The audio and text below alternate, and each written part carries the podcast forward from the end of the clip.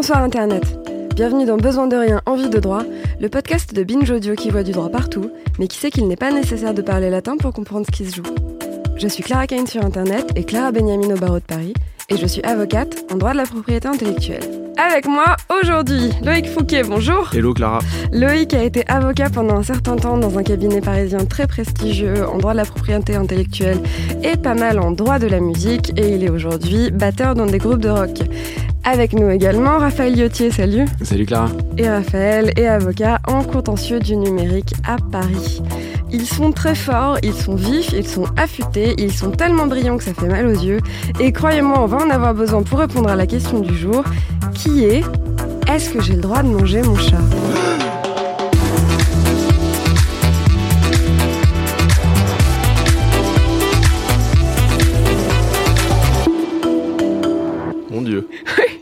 Tu vois, de plus en plus loin dans les sujets, car cette semaine, chat dans la gorge et chat perché, chapardage et tcha-tcha-tcha, trêve de bavardage et d'entre-chats, nos amis les bêtes, comment vont leurs droits? Et oui, car derrière ce titre délicat, il est l'heure d'aborder ensemble le statut de Médor et de Fifi dans la loi française. Et pour commencer, en droit français, l'animal, et ne sautez pas tout de suite de votre chaise, l'animal est ce qu'on appelle un bien meuble. Mais donc, qu'est-ce que c'est un bien meuble? Eh ben, on va l'expliquer et on va repartir à la base. Il y a d'abord, en droit français, une distinction entre euh, le sujet de droit et l'objet de droit. Mhm. Toi, Clara, Binge Audio, vous êtes des sujets de droit parce que vous êtes des personnes. Toi, tu es une personne physique. Tu as tes bras, tes jambes, Des organes. des organes. Tu vis, tu respires. Mhm. Et Binge Audio n'a pas tout ça, mais Binge Audio a aussi des droits et des obligations. Parce que Binge Audio est une personne morale. Morale, ce coup-ci, exactement. Et vous, personne physique, personne morale, vous êtes des sujets de droit. Mais face aux sujets de droit, À l'inverse, il y a des objets. des objets de, De droit. droit. Donc du coup, attends, ça commence très très mal là. On dit que l'animal est un meuble et que c'est un objet. Est-ce que c'est ça qu'on est en train de dire? Euh, ce qu'on ce que, ce qu'on va dire, c'est que l'animal est un objet, in fine, si on veut, mais un objet de droit, en tout cas au départ, et un meuble, parce que en droit français, il y a soit des meubles, soit des immeubles. Et qu'en l'occurrence, ton chat, eh ben, il court. Et il est mobile. Donc il n'est pas immeuble. C'est ça, Mhm. exactement. Donc c'est un meuble. Mais est-ce que c'est un meuble au même sens qu'un tabouret? Et c'est un meuble au même sens qu'un tabouret dans l'approche qu'a le droit ab initio sur la question de l'objet de droit ou du sujet de droit, mais Ab C'est un être- Je vais le laisser passer, hein, mais vas-y, continue. Donc l'approche ab initio. l'approche... Ce euh, sera le nom de la saison 2 du podcast. Ab ab initio. on fera... Non, il n'y avait pas assez... On s'est rendu compte qu'il n'y avait pas du tout assez de latin. On n'en pouvait plus, on n'avait qu'une seule envie, c'était de faire du latin. Ça arrive. J'en- J'en ai trois magnifiques qui arrivent. Ça va être beau. Bon, donc c'est un meuble, effectivement, l'animal est un meuble. Par opposition à un immeuble. Par opposition à un immeuble, mais c'est surtout un être vivant Mhm. parmi ces meubles. C'est un être vivant qui doit de sensibilité. Il n'a pas la personnalité euh, juridique, euh, on l'a vu, mais en revanche, le, le code, que ce soit le code rural ou euh, le code civil, Alors le code, en fait, c'est pour faire très simple, c'est un livre qui regroupe euh, les textes de loi par sujet. Non mais tu vois, il dit code, tu dis pas. Tout le monde Non, regarde oui, disons, consterné. que- disons que oui, c'est vrai, c'est important de dire qu'il n'y a pas que le code civil et le code Voilà, pénal, il y a ça. des codes un peu spécifiques, et notamment bah, le code rural et de la pêche maritime, me semble-t-il, pour, pour son nom complet. Tout à fait. Et on en a plein d'autres, des très marrants, mais on, ça va du code du tourisme. Il y a le euh, code du cinéma, mon petit préféré. voilà. Code de la propriété intellectuelle. Code de Et la propriété intellectuelle, le nôtre, code des données personnelles, etc. etc. Et d'ailleurs, à ce sujet, euh, entre l'année dernière ou cette année, je sais plus exactement, mais il y a eu un code de l'animal qui est sorti. Ah oui, c'est vrai? Et oui. Comme ça tombe Maintenant, bien. on a un code de l'animal. Et donc, du coup, dans le code rural, l'animal est abordé. Alors, dans le code du rural, l'animal est abordé. Il l'était déjà depuis un certain temps. Il avait été. euh, l'animal domestique avait été d'abord visé en tant qu'être sensible, et maintenant, depuis 2000, euh, l'article L214 vise tous les animaux qui sont des êtres sensibles, enfin, qui les déclare comme étant des êtres sensibles. Et le code civil depuis 2015.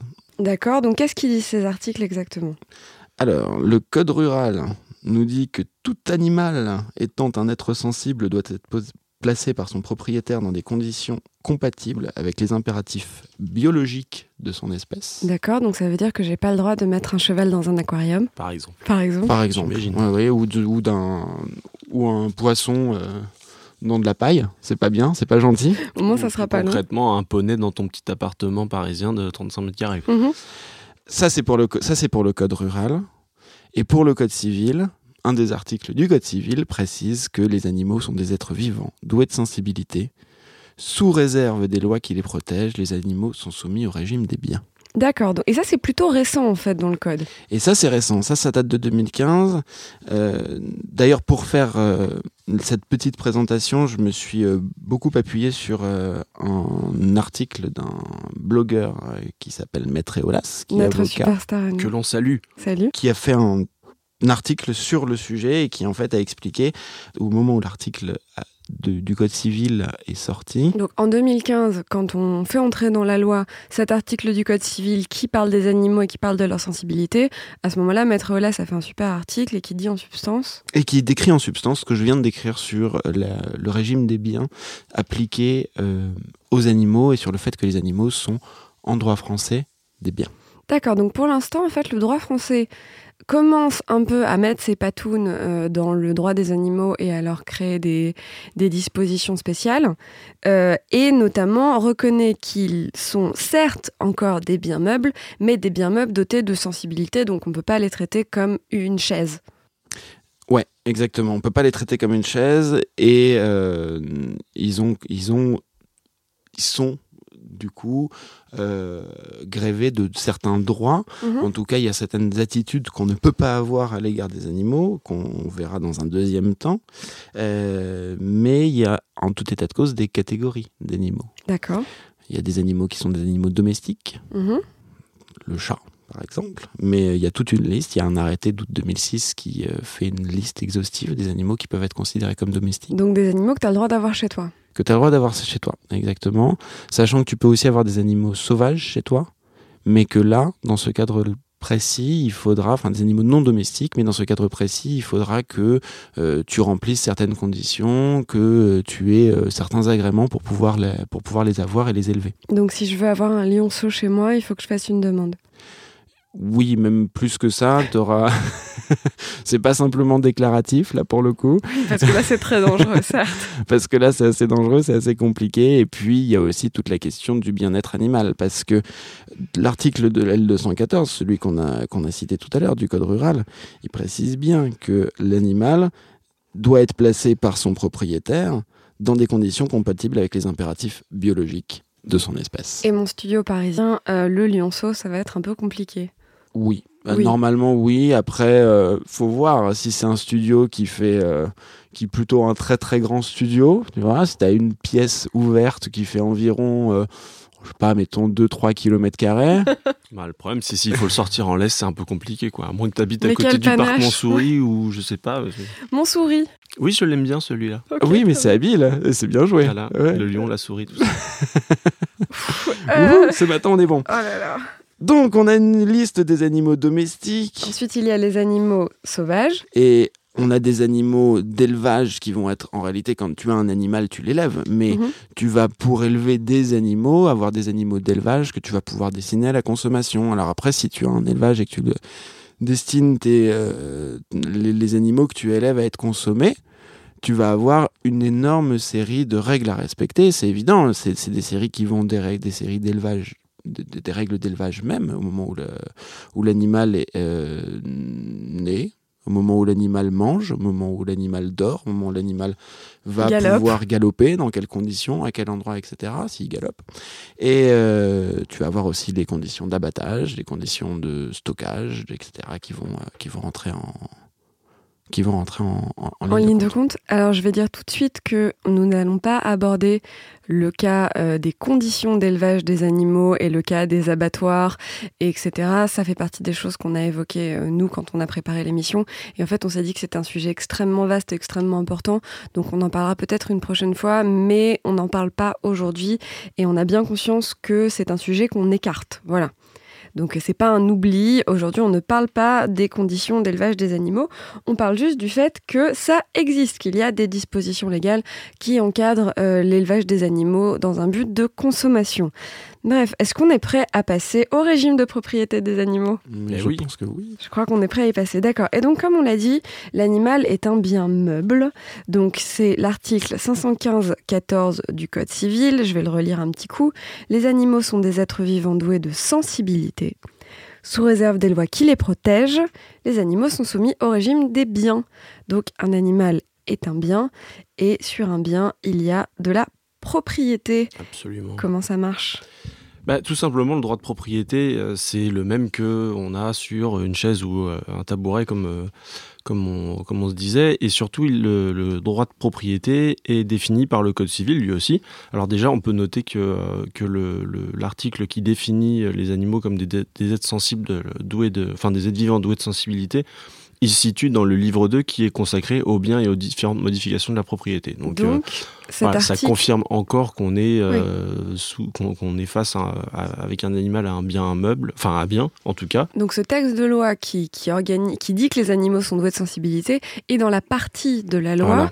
qui traite de la propriété et de la façon dont on modifie la propriété, Voilà, donc la donc on- vente. Voilà, donc on peut difficilement euh, Oui, très contester clair, que voilà, on peut difficilement contester que que le, un, un animal est soumis au droit de propriété. Alors le droit de propriété, c'est quoi?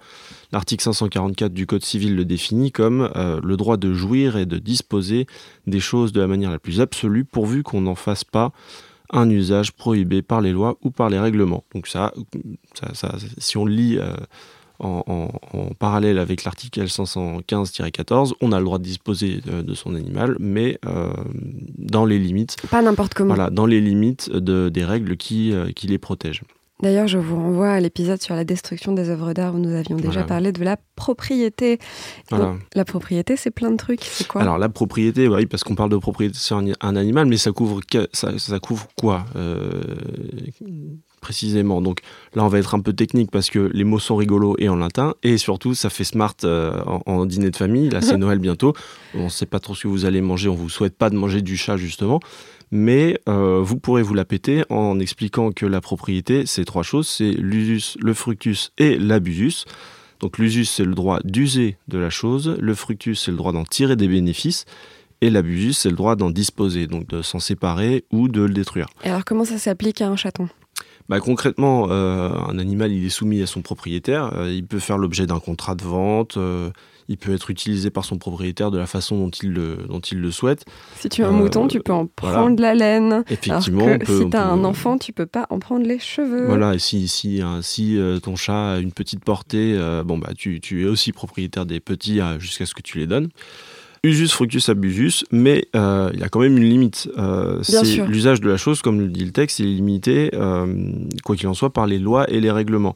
Donc contrairement à une chaise, une baguette de pain, euh, donc le droit d'en user et d'en disposer vont être limités par des règles spécifiques euh, qui prennent en compte de toute façon la caractéristique d'être sensible de, l'animal. De l'animal et donc pas de la baguette de pain. Voilà, donc le, le droit de propriété sur l'animal, il n'est pas absolu.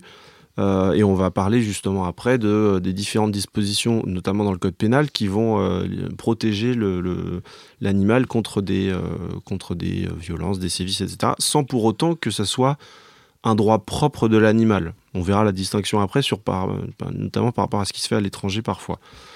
Euh, l'animal aussi, donc pour, pour continuer sur le régime, la- l'animal c'est pas tout à fait un bien comme les autres puisqu'il est aussi soumis à des dispositions spécifiques en matière de responsabilité du fait de la chose.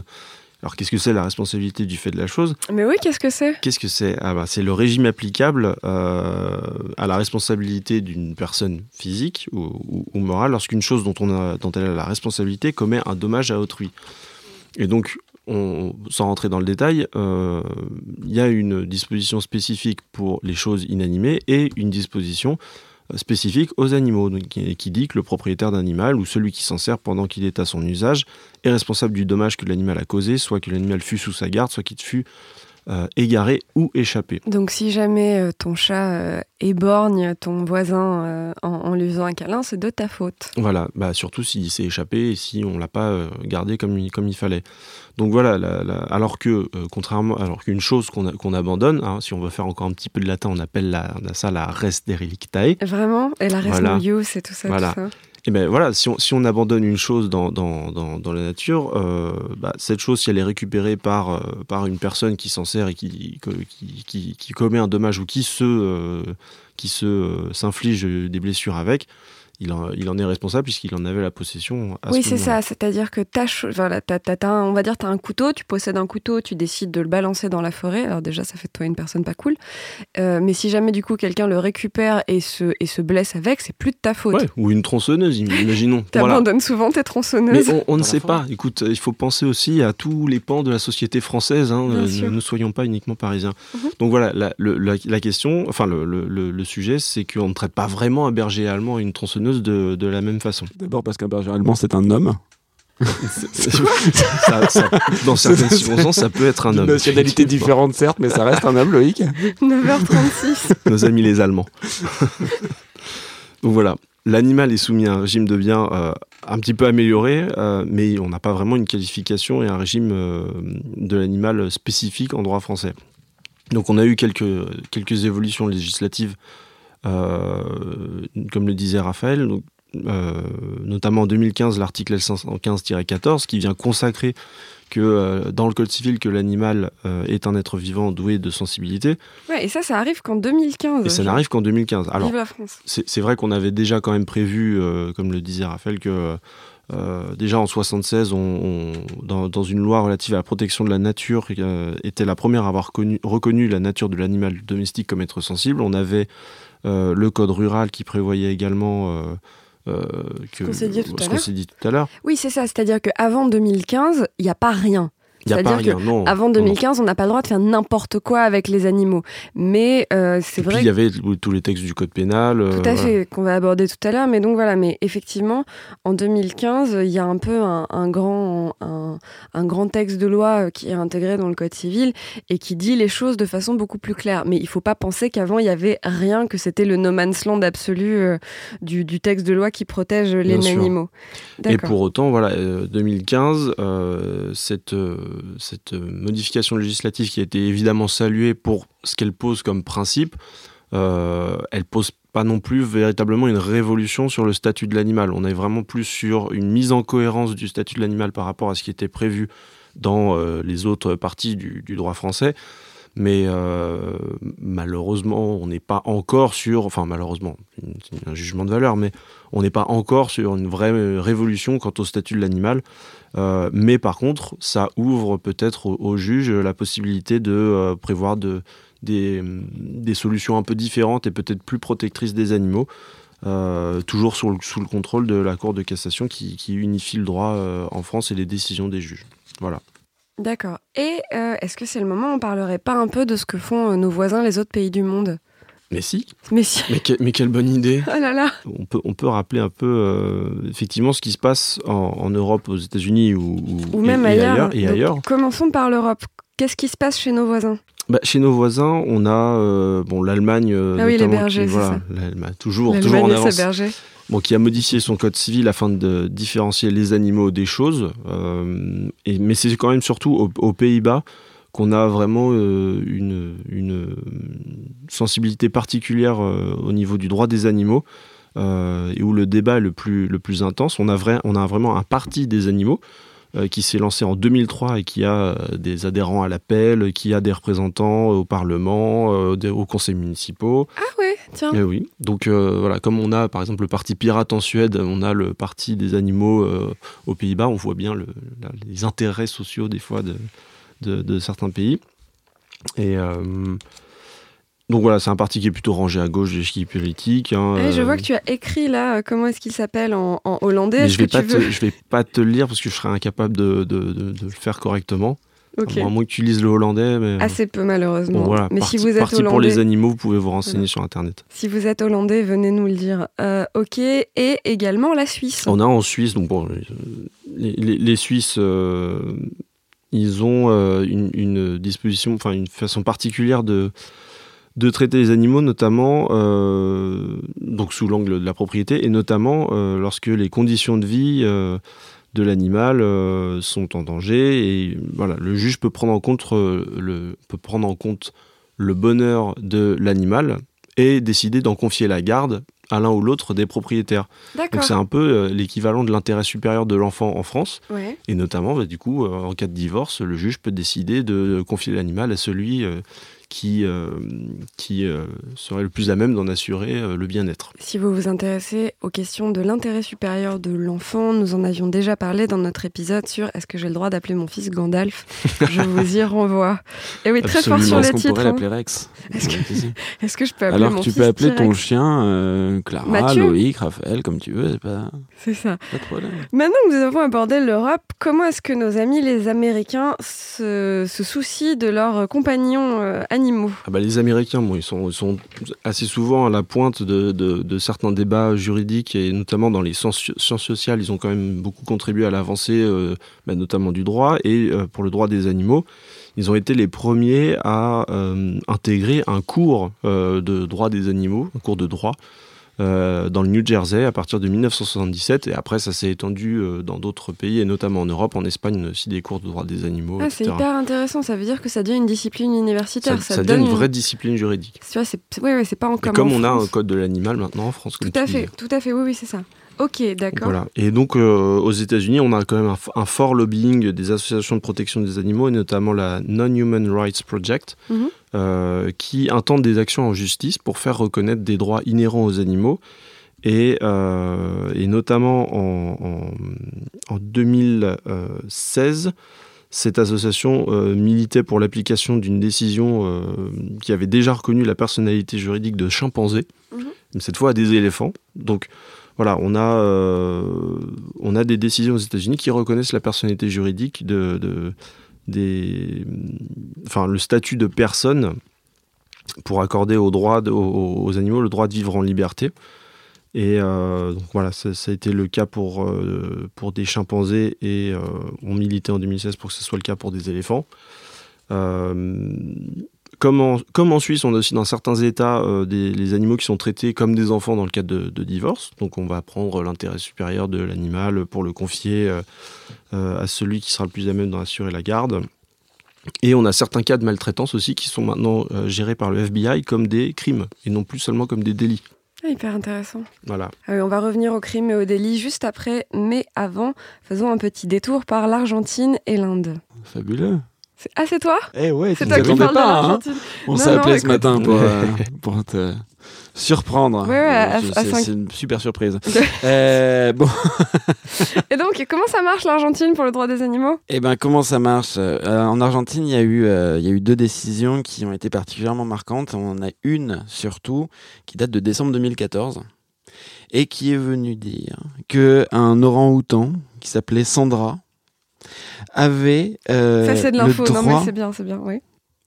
Non, mais on en arrive, on revient au podcast, euh, au podcast. Puis j'ai appelé mon enfant Gandalf. Là, on commence à personnifier. Puis j'ai appelé mon orang-outan Sandra. Voilà, exactement. Tout à fait. Et donc, qu'est-ce qu'on a dit pour cette Sandra? Et qu'est-ce qu'on lui a dit? Eh ben, euh, on a dit qu'elle avait un droit de vivre en liberté en tant que personne non humaine cette petite Sandra. Mais c'est plutôt chouette ça. Et c'est plutôt chouette. Et, en fait, ils sont, ils ont il a été constaté, en tout cas, que Sandra avait des liens effectifs, qu'elle réfléchissait, qu'elle pensait, qu'elle était frustrée, qu'elle ressentait, qu'elle avait une perception du temps, qu'elle apprenait, qu'elle communiquait, et que, donc, étant donné qu'elle avait été enfermée pendant toute sa vie, eh ben là, elle avait le droit de vivre en liberté en tant que personne non humaine. On se rapproche, on sort doucement du régime de l'objet pour en arriver vers le régime de personne. D'accord. Et on a eu une autre décision qui a reconnu le statut de personne légale, toujours en Argentine, hein, un chimpanzé, en 2016 ce coup-ci. Et euh, ce chimpanzé, ce chimpanzé, ah, pas évident à dire, ce chimpanzé avait en conséquence des droits qui étaient inhérents, qui étaient propres à cette qualification de personne. Ok. Et enfin l'Inde. Alors ça c'est pour l'Argentine et pour l'Inde. Eh ben la Cour suprême d'un État indien a reconnu en juillet 2018. Je vois que le nom de l'État est écrit, mais que là, vraiment, tu t'es, tu t'es dégonflé, quoi. Ah non, non, non, c'est parce que c'est l'État du, de- d'Uttarakhand. Mais. euh, Allez Trop facile. Que du bluff. Je suis pas très sûr de mon coup. Zougara Mourdi. Euh, si quelqu'un a cette ref, vraiment, je lui ferai un bisou. Donc, le pays des vaches sacrées et la Cour suprême de l'État que tu viens de nommer. Ah ah Uhum. Ah ah. Eh ben, cette, cette, cour, cette Cour suprême-là a considéré que chaque, étape, que chaque espèce animale avait un droit inhérent à la vie qui était similaire euh, à l'être humain. Voilà. Mais c'est très bien. Bon, donc, mal, on a abordé plein de trucs là, mais on n'a pas encore vraiment traité notre sujet qui est est-ce qu'on a le droit d'ingurgiter des félidés Pas mal. comme Nos amis les félidés. nos amis les félidés Oui, parce que pendant qu'on préparait ce podcast, Loïc a quand même dit Vous êtes sûr du titre? Enfin, quand même, manger des chats de type ingurgiter des félidés. Ah, j'ai essayé de, classer, de, voilà, de rendre tout ça un peu plus classe. Tu un vois, peu plus bon. classe. Donc voilà, donc maintenant qu'on a un peu abordé euh, tout ce qui cadre le, le régime des animaux en France et un peu dans le monde, euh, il est temps d'aborder ce que prévoit le droit pénal en France pour les animaux et notamment pour les gens qui auraient extrêmement envie de se faire un petit ragoût avec leur matou. Euh, donc comment ça marche le droit pénal déjà de façon un peu générale, Raphaël? Eh ben oui, parce qu'en fait, un chat, ça a beau être un objet, il y a quand même certains actes qu'on va commettre qui vont être appréhendés par le droit pénal et qui vont être des infractions. C'est-à-dire une infraction. En droit pénal, on a trois catégories d'infractions. On a des crimes qui sont les, les, infractions les plus graves, euh, les viols, euh, les assassinats sont des crimes. On a les délits qui sont euh, les infractions qui vont être moins graves que des crimes, mais qui vont avoir un certain degré de gravité, qui vont être punis au maximum par 10 ans d'emprisonnement. Ça va être le cas des vols, ça va être le cas de certaines agressions physiques quand elles ont entraîné des interruptions temporaires de travail d'une certaine longueur.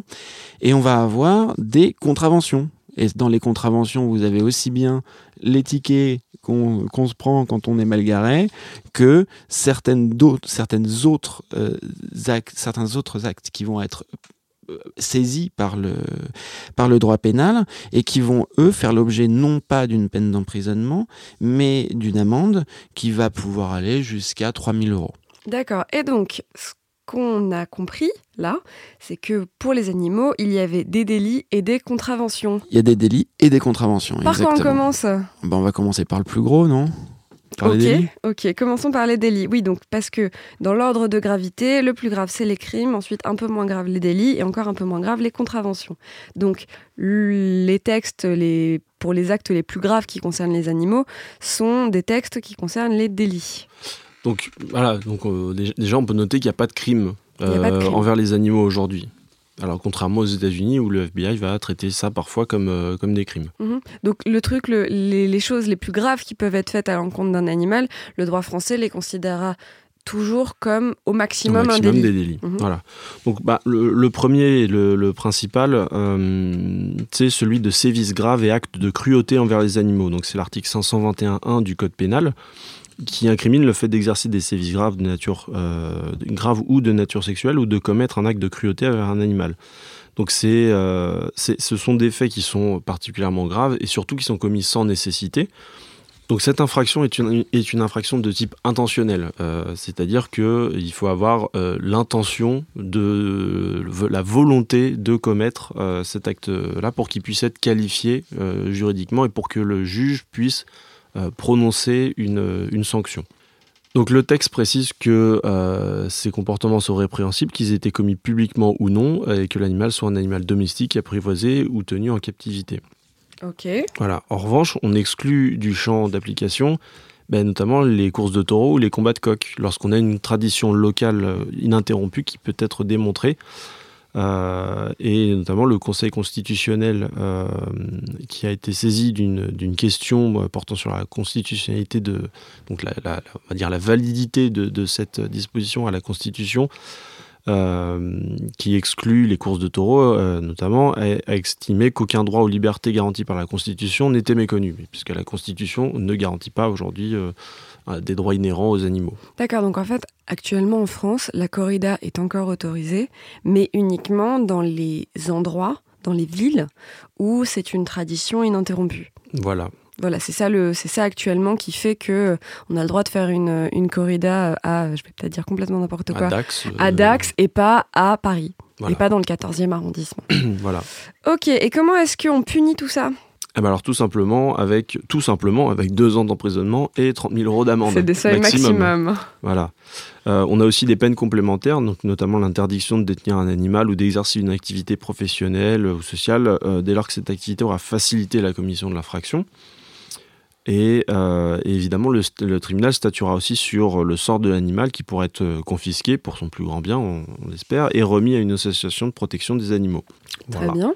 Ensuite, Il est intéressant de noter que euh, l'animal, n'étant pas une personnalité juridique, c'est pas lui qui peut aller euh, porter plainte directement. Évidemment, il, euh, tu veux dire ça se lever sur ses petites pattes, aller Voilà. au commissariat. Je veux dire, notre, notre bon petit berger allemand euh, ne, ne pourra pas aller se, se présenter au commissariat. Euh, donc, on a euh, la possibilité, en tout cas les associations de protection pour, euh, de défense des animaux, ont la possibilité de porter plainte euh, dans l'intérêt des animaux pour euh, voilà, des sévices graves ou des actes de cruauté envers les animaux dont ils auraient connaissance et pour, euh, pour, intent- pour en fait initier l'action pénale envers, les, envers les, les, les responsables. Uh-huh. Et notamment, bah, on, on a vu que ça avait pu être le cas avec des, des vidéos qui circulaient sur Internet où on voyait des gens qui maltraitaient des animaux, qui balançaient des chats contre les murs, etc. et qui ont pu être poursuivis comme ça parce que on avait soit le ministère public qui se saisissait, soit des associations qui allaient intenter euh, des actions. Le ministère public qui se saisissait. Moi, je glisse ça comme ça. Est-ce que tu veux Enfin, dire chat perché chat perché. Allez, continue. Donc on a aussi, donc voilà, on a les sévices les plus graves, on a aussi quand même l'abandon d'a- d'a- d'animal. Faut pas oublier que c'est, ça représente plusieurs millions de, de, de, de- de nos petits amis qui sont abandonnés tous les ans euh, à, à l'approche des vacances Attends, notamment. donc ce que tu veux dire, c'est que abandonner son chien sur une aire d'autoroute, c'est C'est tout à fait c'est un délit. C'est un délit. Ah ouais, hyper intéressant. Et donc, qu'est-ce qui se passe si jamais, euh, si jamais euh, tu te fais traîner en justice pour ça? Alors, euh, déjà, l'infraction est constituée par le seul fait de laisser des animaux, euh, même dans un pré, sans nourriture ni, ni abreuvement, même en l'absence de sévices ou d'actes euh, de cruauté, accomplis volontairement dans le but de provoquer la souffrance ou la mort. Donc, même si on ne veut pas de mal à son animal, mais qu'on décide quand même de l'abandonner et de, le priver de soins en réalité, on est, on est passible de- des sanctions. Donc, idem, les associations sont, euh, les associations de protection des animaux sont recevables euh, à, euh, à tenter une action. L'abandon de l'animal est puni des mêmes peines que euh, celui de sévices graves ou violences envers les animaux. Et enfin, le plus mignon, les expériences sur les animaux. Et oui, puisqu'on a l'article 521-2 qui incrimine et punit euh, également des mêmes peines euh, le fait de pratiquer des expériences euh, ou de la recherche scientifique ou expérimentale sur, des animaux si on ne se conforme pas aux prescriptions fi- fixées par certains articles euh, du code rural euh, et de la pêche maritime. Donc on a quand même toujours le droit malheureusement de, de faire des expériences sur les animaux, mais c'est strictement encadré. Bon, toujours le droit. Enfin, malheureusement, ça dépend. Ça permet. le- Enfin, il y a tout un débat autour oui, de la recherche bien sûr. scientifique. Mais moi euh, je suis plutôt pour, euh, pour que pour qu'on n'en ait plus. Ouais, euh, la- la- le seul truc auquel je me suis un peu intéressée, alors excusez-moi, c'est clairement pas assez, hein, mais c'est les tests de cosmétiques euh, où genre où tu mets du rouge à lèvres à des lapins et, et du mascara Voilà, par euh, exemple. Euh, à des lapins aussi, et vraiment quand tu vois les photos, c'est un cauchemar quoi. Voilà. Ok, donc après les délits commis sur les animaux, un peu moins graves mais toujours inacceptables, les contraventions, Raphaël? Et là, on en a trois différentes qui vont être d'abord les atteintes à la vie de l'animal, qu'elles Mhm. soient volontaires ou, ou involontaires, et les mauvais traitements. Donc, pour les atteintes euh, pour, pour les mauvais traitements d'abord, parce qu'en fait ça, ça vient compléter ce que, ce que disait Loïc euh, sur euh, les, les questions des euh, sévices graves et des actes de cruauté contre les animaux. Là, sur les mauvais traitements, on est dans un cadre où c'est d'une gravité moindre, c'est-à-dire que le, on va pas être sur euh, des euh, actes sexuels, des sévices, des, euh, de la torture d'animaux. On va être par exemple dans le cas où quelqu'un va donner un coup à un animal.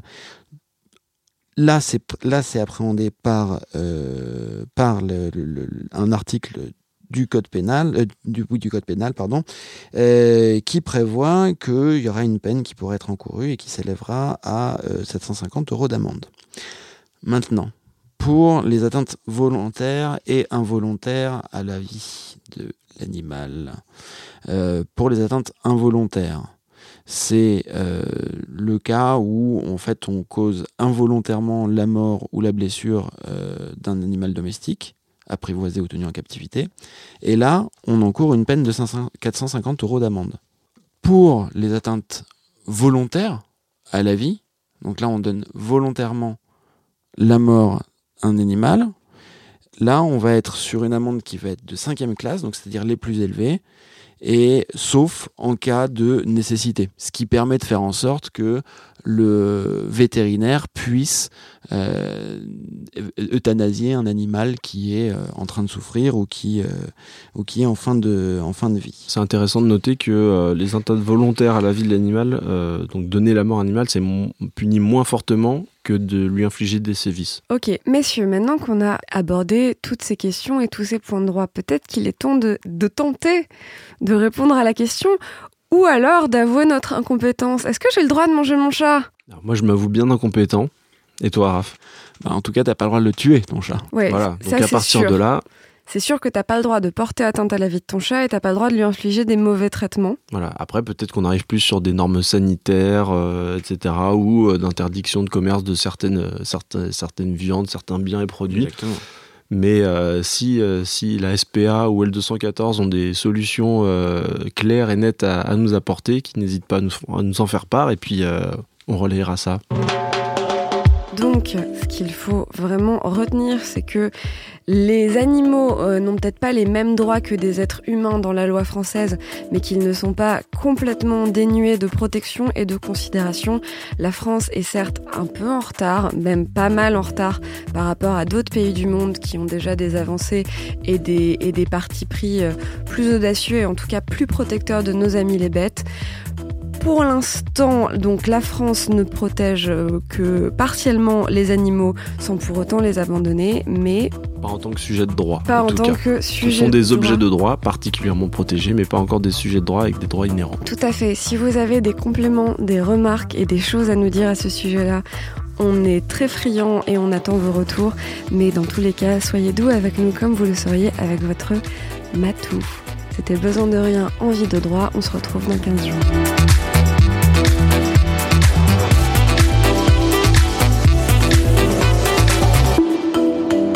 Binge.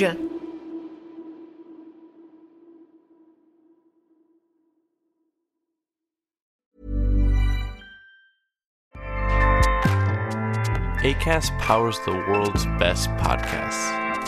Here's a show that we recommend.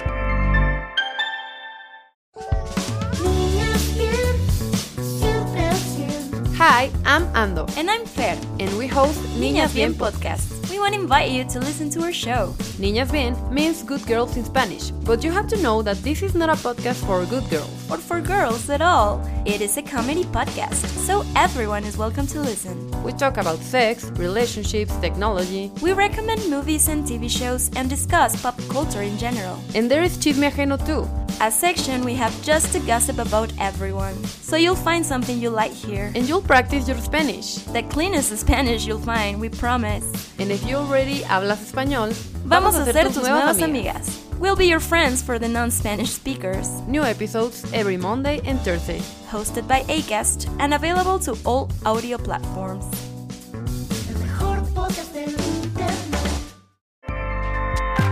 ACAST helps creators launch, grow, and monetize their podcasts everywhere. ACAST.com.